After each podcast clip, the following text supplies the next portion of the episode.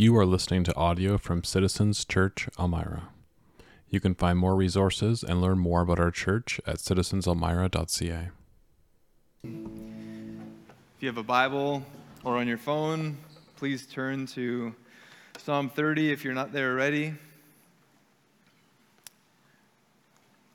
And again, if you're a, if you're a guest with us, welcome to Citizens on a nice muggy morning uh, in July. About a month ago, I was preaching at Wallenstein, which is air conditioned, by the way. It was really nice.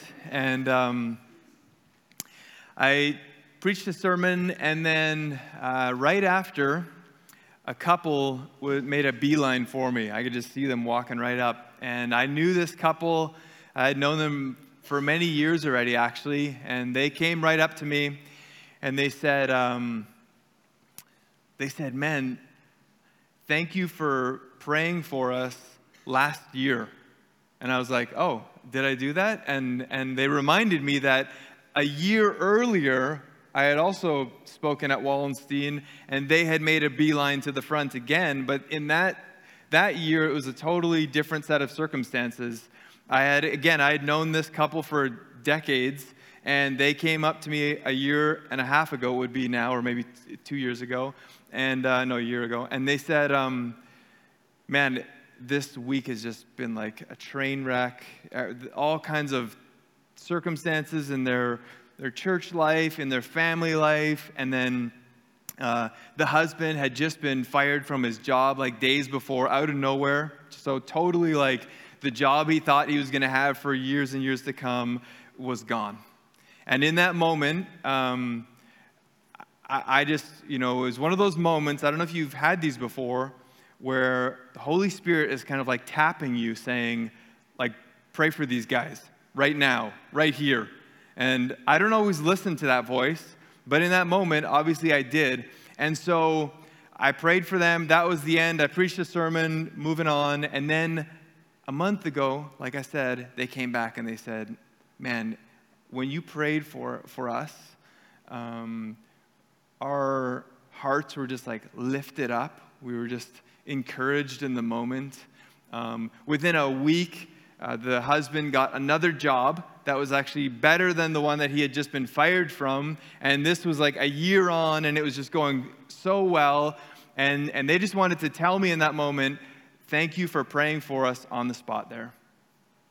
And as I left that encounter with them, a couple of thoughts came to mind. The first one was how can so much blessing come from one small moment of obedience? One that even I'm not even aware of, of all that's going on behind the scenes. One little moment. And my other thought that was even a bigger thought than that first one was Lord, how do we see more of that?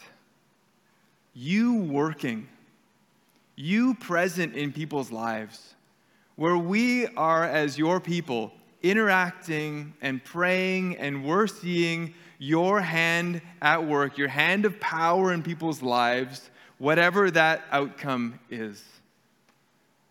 This morning, we're looking at Psalm 30, and at first glance, Psalm 30 may not reveal itself to be this, but it is a psalm of testimony for David.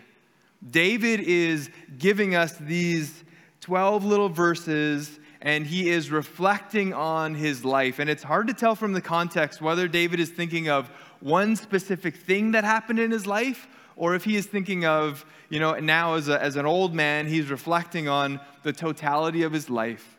But what David is doing for us in this psalm is saying, God's power has been evident in my life.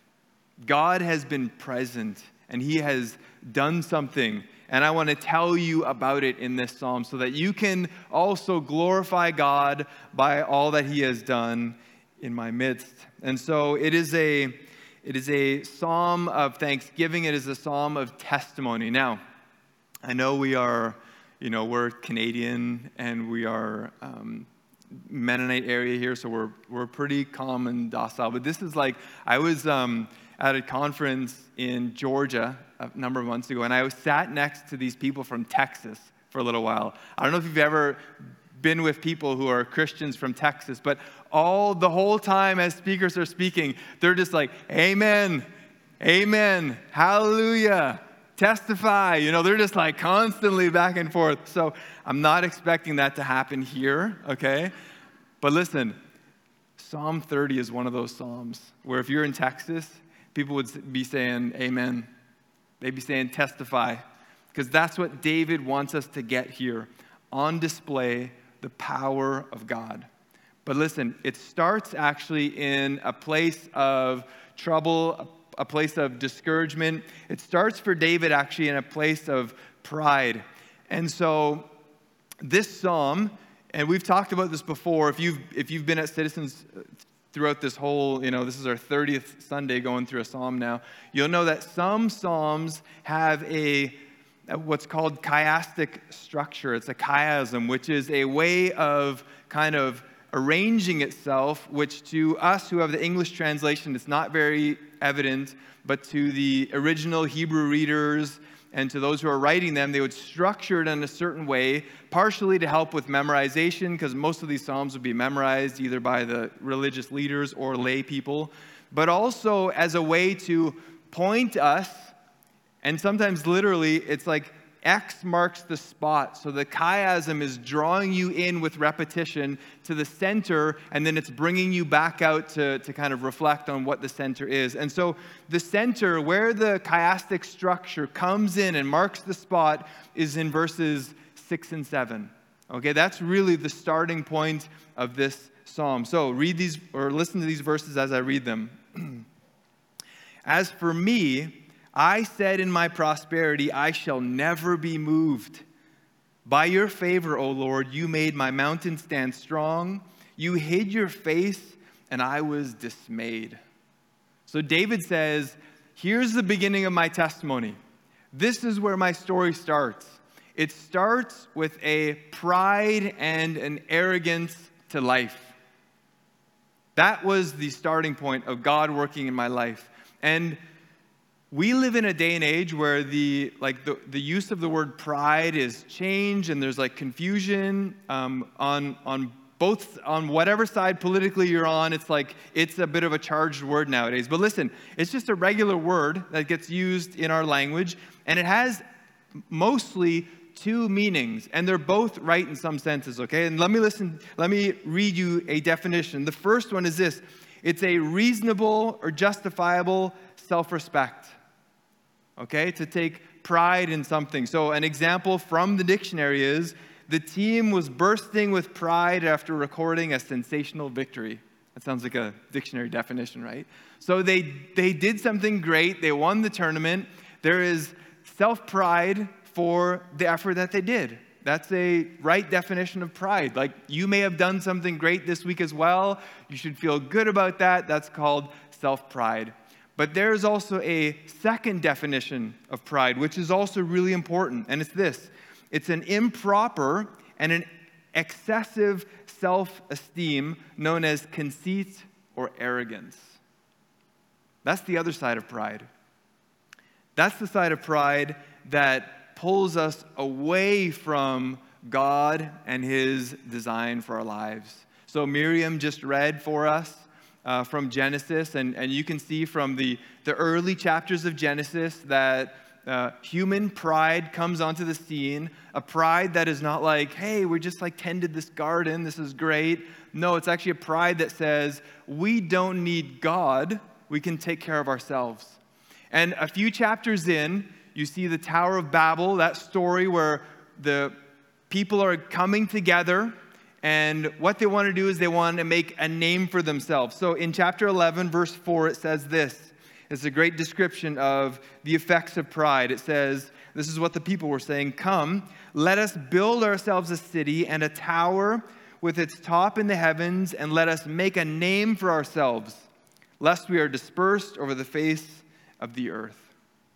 So there, there's a great view of what pride looks like when it is totally built on our own ideas, stepping away from God's design for us. It's making a name for ourselves. And as we've, we've talked about last week, um, is that God has actually made us for something. God has created us and He has given us purpose and meaning in this world. And part of that is that we would actually glorify Him. So Isaiah 43, verse 7 puts it this way Everyone who is called by my name, whom I created for my glory, whom I formed and have made. That's us. God has made us for His glory. He has formed us so that part of our purpose when we live life and when we do things is actually that we would glorify God in our actions and through our words and our deeds. And David here is reminding us, and he's saying part of his story is that pride actually says, when God comes to us and says, Your purpose is to glorify me, pride says, No. I'm going my own way. I've got my own plans. I've got my own way to kind of run life and, and what I think is right or wrong. God, you're not going to give me direction. I'm going to choose it for myself. And David says, This is my starting point. This is the beginning of my story. He says, I said in my prosperity, I shall never be moved. Have you ever said something like that? I've just got 100% confidence in this area of my life. David says, This is pride. And so each one of us is dealing with pride in some way in our lives.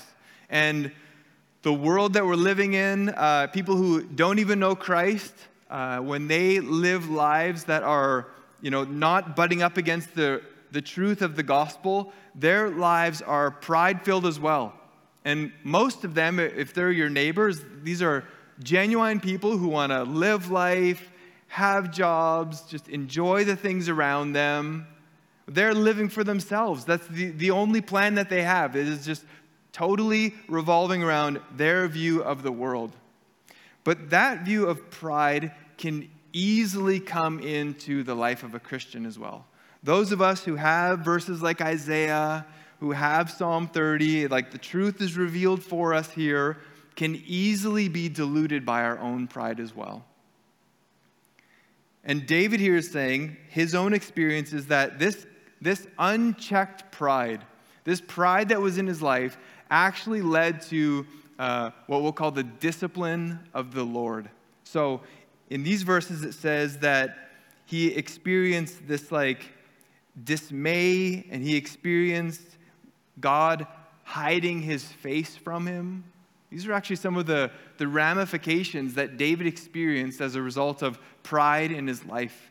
In, in the New Testament, it comes to us in the form of this idea of God disciplining his children. Okay? And in Hebrews chapter 12, verse 5, it clearly talks about this. It says this And have you forgotten the exhortation that addresses you as sons? Okay, so in Hebrews, he's saying, This is for believers. Here is the message My son, do not regard lightly the discipline of the Lord, nor be weary when reproved by him. For the Lord disciplines the one he loves and chastises every son whom he receives. So there is something actually in the life of the believer when pride kind of takes over. When pride is just unchecked and a, a believer says, eh, God's way for my life, I'm just going to go my own way. There's actually instances where the discipline of the Lord comes down. And, and it's not even, there's different descriptions of it in the New Testament, but it's not clear as in, like, this is what the discipline looks like. But it does say that discipline comes. And it frames it, and this is helpful for us, it frames it actually in like a family context. Okay, so in Hebrews, there he's talking about my son or my daughter. And that's really helpful for us because children are actually like very pride filled people, okay? So now don't think of your neighbor's kids, don't think of your own kids. Just reflect on yourself, okay? As, as a child, as far back as you can remember. I don't know what your, how far your memories go back. Some people can remember back to like four months old or so. You know, they're, they're, they've got these deep memories. However far back you can go, think about your own decisions. Think about your perspective on the world. I know for myself, I thought as a young child that I knew a lot. like that. I, I don't know how my memory's not super great, but let's, if I can go back to like a teenager or maybe like 10 years old or something, I've just got a lot figured out in this world. And I wish, you know, my parents, I wish my teachers, everybody else would just get in line with what I understand the world to be. Children are extremely proud, and those children become adults like us and the pride is still evident in there. And so the Lord actually has built into uh, our relationship with Him this kind of discipline that comes even into the church life. You can see it in the New Testament as the New Testament believers are interacting. They're, they're helping each other because our own personal pride just constantly rises up. So the Lord disciplines us. But secondly, unchecked discipline in the life of a believer can make us cold to God, or maybe a, a don't begin to feel the, the, the Spirit leading in our lives anymore. There is a coldness toward it.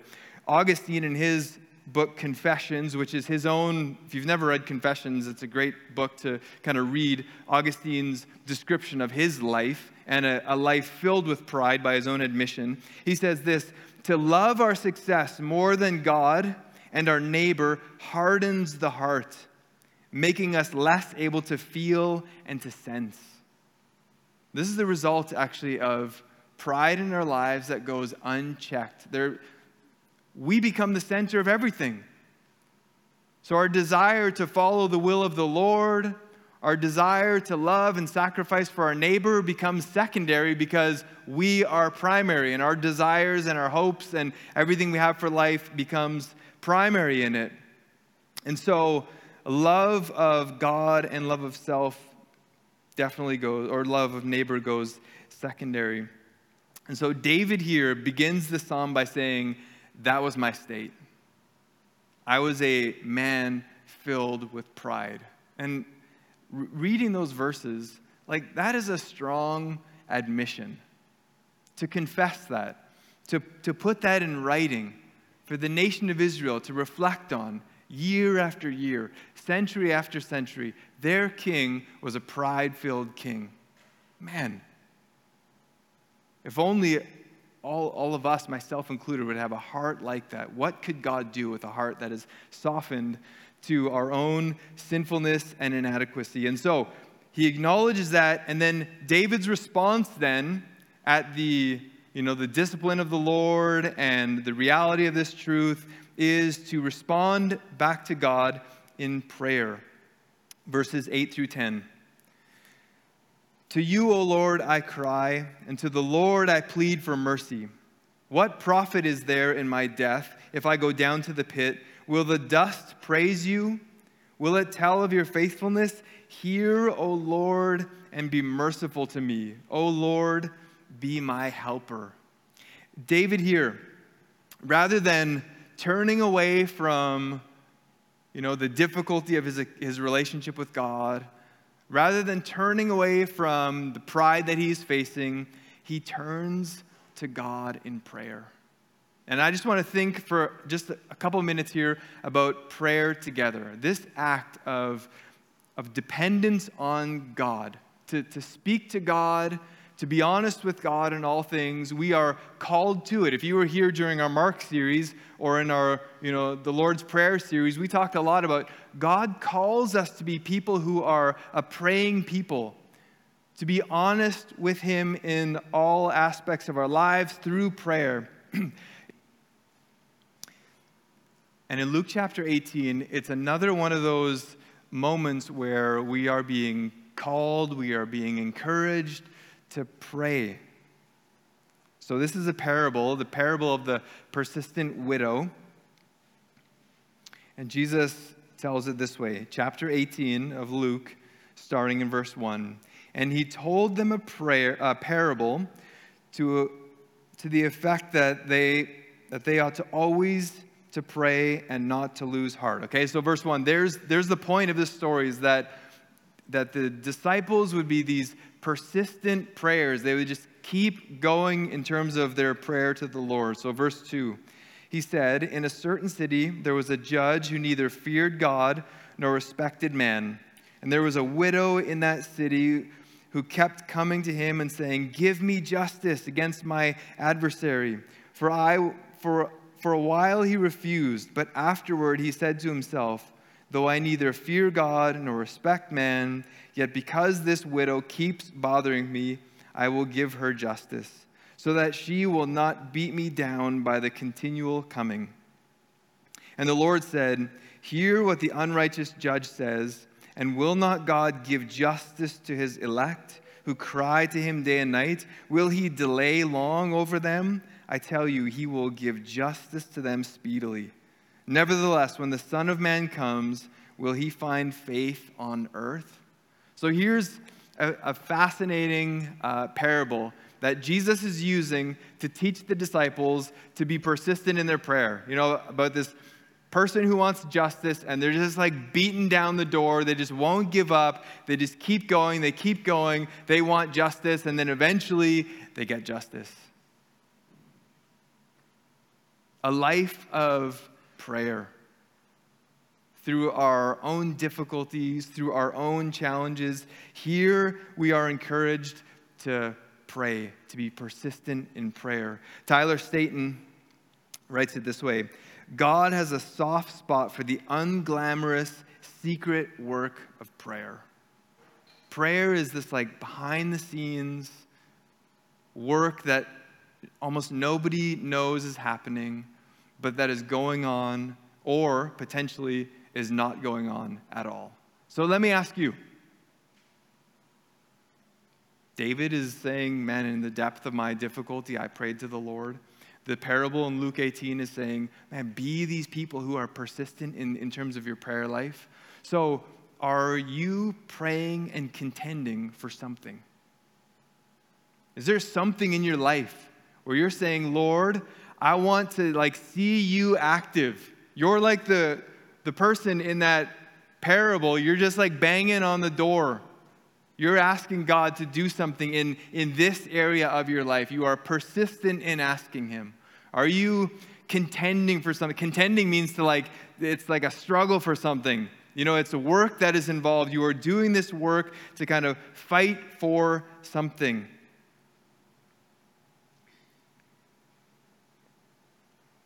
And the Lord's Prayer just reminds us also that whatever we are contending for, that God's will would always be done. If, if you were here during the Lord's Prayer series, uh, you'll remember that I think there was a slide of the, the Lord's Prayer that the, the beginning of the Lord's Prayer is like getting us to think clearly about what prayer is. That prayer is not just this magic list that we can give to God and out, you know, comes exactly what we want. But the, the primary starting point in the Lord's Prayer is, Your will be done, Your kingdom come, Your name be hallowed.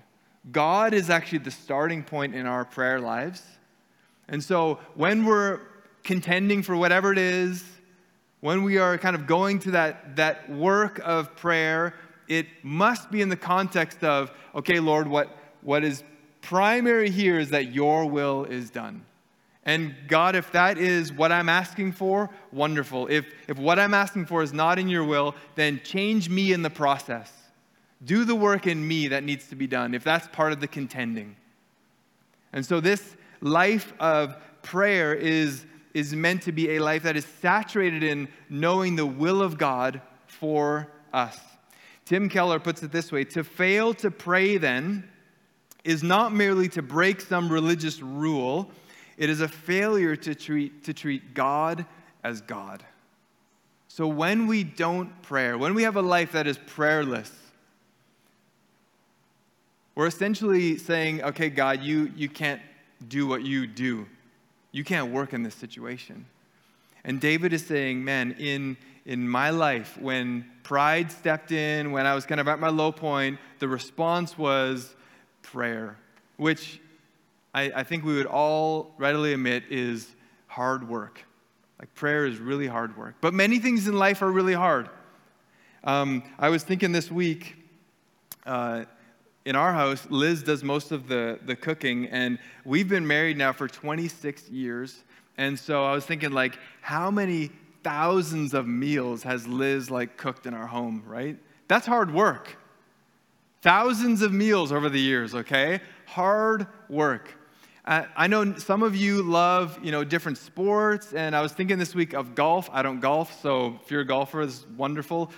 Golf according to Golf Magazine, takes like three hours and 40 minutes to do 18 holes. Is that right? Anybody? Yeah? You guys are doing Nobody wants to admit now, but yeah, three hours and 40 minutes, okay.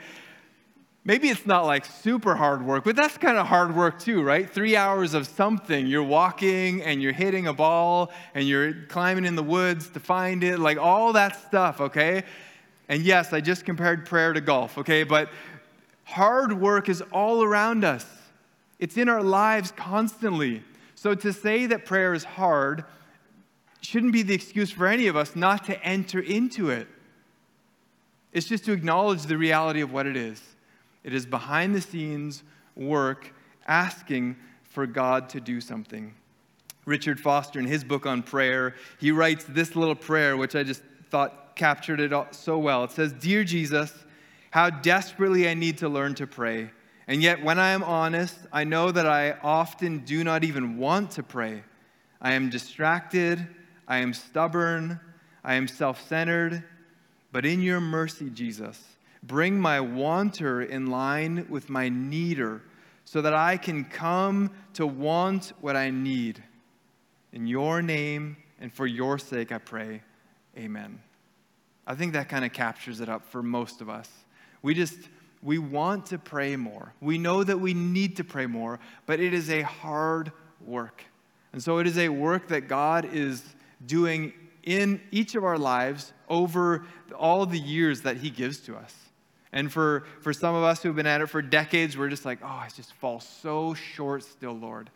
I fall, you know, so far short. And, and God is just, through a, a psalm in someone's life, where prayer becomes a part of it, it's a growing part of David's life. And again, we don't know where this is happening in his life, but he's saying this is part of the testimony discouragement through pride, and response now to God in prayer. Which ends then with the final part, which is so it starts with pride, it goes to prayer, and it ends now with this power of God working in his life. Verses 1 through 3 starting at the beginning, it says this I will extol you, O Lord, for you have drawn me up and have not let my foes rejoice over me. O Lord my God, I cried to you for help, and you have healed me. O Lord, you have brought up my soul from Sheol. You restored me to life from among those who go down to the pit. David is saying, God actually did something. I experienced power in my life. He restored me. He brought healing to my, to my soul. And if you'll remember, in the, in the Psalms, there are like six really large themes in the Psalms. And kind of the top three are, are meant to give us direction, orientation, and disorientation. So most of the Psalms are praise Psalms, which are these Psalms of, you know, orientation and, and they help us like just be praiseworthy to God. And then there's a large chunk of them which are Psalms of disorientation. These are Psalms of lament where David or whatever author is like confused with what God is doing or super discouraged with what God is doing. And then the last category, the last big category is a psalm of reorientation or thanksgiving, where David or whoever the author is has come through this dark season. And now they're like back on the right path again of following God and knowing what God's will is for their lives. Psalm 30 is that psalm. It's a psalm of reorientation. David is saying, okay, I've experienced this thing now. I've experienced like the good side of following God, and I've experienced the discouraging side of following God. And now I'm at the Thanksgiving piece where I am experiencing what does it mean again to follow him, to see his power in my life? So he says, I cried out for help and you healed me. You restored me. These are like answers to prayer. Have you experienced answers to prayer in your life? Where you can look back, actually, your life and say, there's a moment right there where I was praying or someone else was praying in my life, and God, you showed up. There was like power was evident in my life, healing, restoration, encouragement, whatever it was. God showed up in that moment. And, and David is saying, This is a moment of, of testimony. This is testify. This is where the Texans would be like, Amen, right? Hallelujah. That's, this is where they'd be queuing in. God has done something. He has powerfully acted in a way that reorientates David's life. And sometimes it comes in a moment, but other times it comes over like multiple years. I know this is this is thinking back like four years already now. Uh, when our daughter was going to university, and it was kind of like a big thing as our first child moving out, going to university. And so, you know, Liz and I were praying, and, and we really had one prayer request. This was like the main one. It was like, we just want her to meet one Christian friend. That's all we want. Just one friend that she can kind of lock in with, you know, for those years. And in the first few days, she met that friend. She met her best friend who ended up being a Christian and who would walk with her through those four years. But listen, it seems like the answer to the prayer is just like in one moment, you know, like boom, they bumped into each other on campus. But here's how it really works is this is like years of parents praying. Years of other people praying for your kids. And then there's the moment, there's, there's the bump in, but then there's multiple years then of that kind of being walked out and lived out. And so when we hear David saying here that God like restored, God did something, that usually means a span of like time where God is doing something. And the question is are, are we going to be like aware and awake that, okay, God, I don't, it's not all put together yet, but God is active. He's doing something, and I'm staying persistent here. I'm, I'm like the Luke 18 woman. I'm, I'm banging at the door. I'm still banging. God, show up. I need your power here. David is saying, don't quit in those moments. Because what the spiritual forces of darkness and what Satan would love to do is just lull us to sleep. Lull us as, as Christians to just ineffectiveness, just like a baby being rocked, just go to sleep, you know, just be busy with your life and do all these things, just be ineffective. Don't ask for big things. Don't ask for God to show up in powerful ways. Don't do that. That's a little too weird, a little too Pentecostal. We're not that, right? Just don't ask for God to do something. Listen to what J.C. Ryle wrote a hundred years ago. This was over a hundred years ago. J.C. Ryle wrote this. He says, There is a common worldly kind of Christianity in this day, which many have and think that they have enough. A cheap Christianity which offends no one and requires no sacrifice, which costs nothing and is worth nothing. That's a hundred years ago. Ryle is saying, We got this problem you know, in the early 1900s, late 1800s. So, this is a persistent problem where believers just regularly think God's not going to show up in my life. God's power is not going to be evident in my life. So, I'll just kind of like, I'll just be a simple, you know, just I'll be a Christian still. I'm not going to throw it all out, but I'm not really going to ask God for something. Psalm 30 is a testimony saying, Ask Him.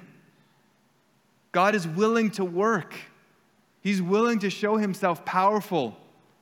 The answer may not always be how we like it, but God is willing to show up. So, this psalm, let's conclude here. This psalm was actually written, you can see uh, in your Bible, it might say that it is at the top, there's a superscription that says it's a psalm of David, a song to be sung at the dedication of the temple. So, this is something that David is writing for a future event because the temple was not built in his lifetime. So, he says, When the temple is finished, this is the song that can be on your lips when you're walking into that building. The building where people would come with their sacrifices, with their lamb or with their pigeon, And they would lay their hand on this animal, and it would be killed and burned in their place. That's what the temple was for. And David is saying here, this is your moment to experience the power of God because at the temple, the power of God was actually displayed, and it wasn't on the, the killing of the animal, it wasn't on even all the things that was done. The miracle that happened at the temple was that sin was forgiven, sin was covered. And hundreds of years later, Christ would come in flesh, God incarnate, and would come and would die in the place of sinners and would hang on a tree. And the curtain that separated the Holy of Holies from the sanctuary within the temple would be ripped apart. And people would experience the, the very thing that David writes about here in verses 4 and 5. He says, Sing praises to the Lord, O you his saints, and give thanks to his holy name, for his anger is but for a moment, and his favor is for a lifetime. Weeping may tarry in the night but joy comes in the morning. The disciples, the followers of Jesus, were weeping when, when Christ was hanging on the cross. But when Mary and Mary came to the tomb to finish the embalming, to wrap more spices around it, in their confusion, they came to a empty tomb. And just like David says here, their joy came in the morning. And it was resurrection power, the power of God on display, which is still present in our lives. So, church, let me encourage you today. May we be a people, a congregation who are persistent in their prayer and who are asking the Lord, God, we want to see more. I hope that in the coming years, the biggest story we have is not that we got to stay in this building for years and years on end. That's a wonderful answer to prayer, and it is part of our story. But man, we want more, don't we? We want to see God move in people's lives. We want to see hearts that are changed, the real miracles that can happen only inside by the Spirit of God. That's what I'm praying for. And I'm, I'm asking that God would just put us on fire to ask Him to move with power. Let's pray together. Lord Jesus, we thank you for this testimony of your power from the Old Testament. Thank you for David for revealing his his heart to us and not holding back.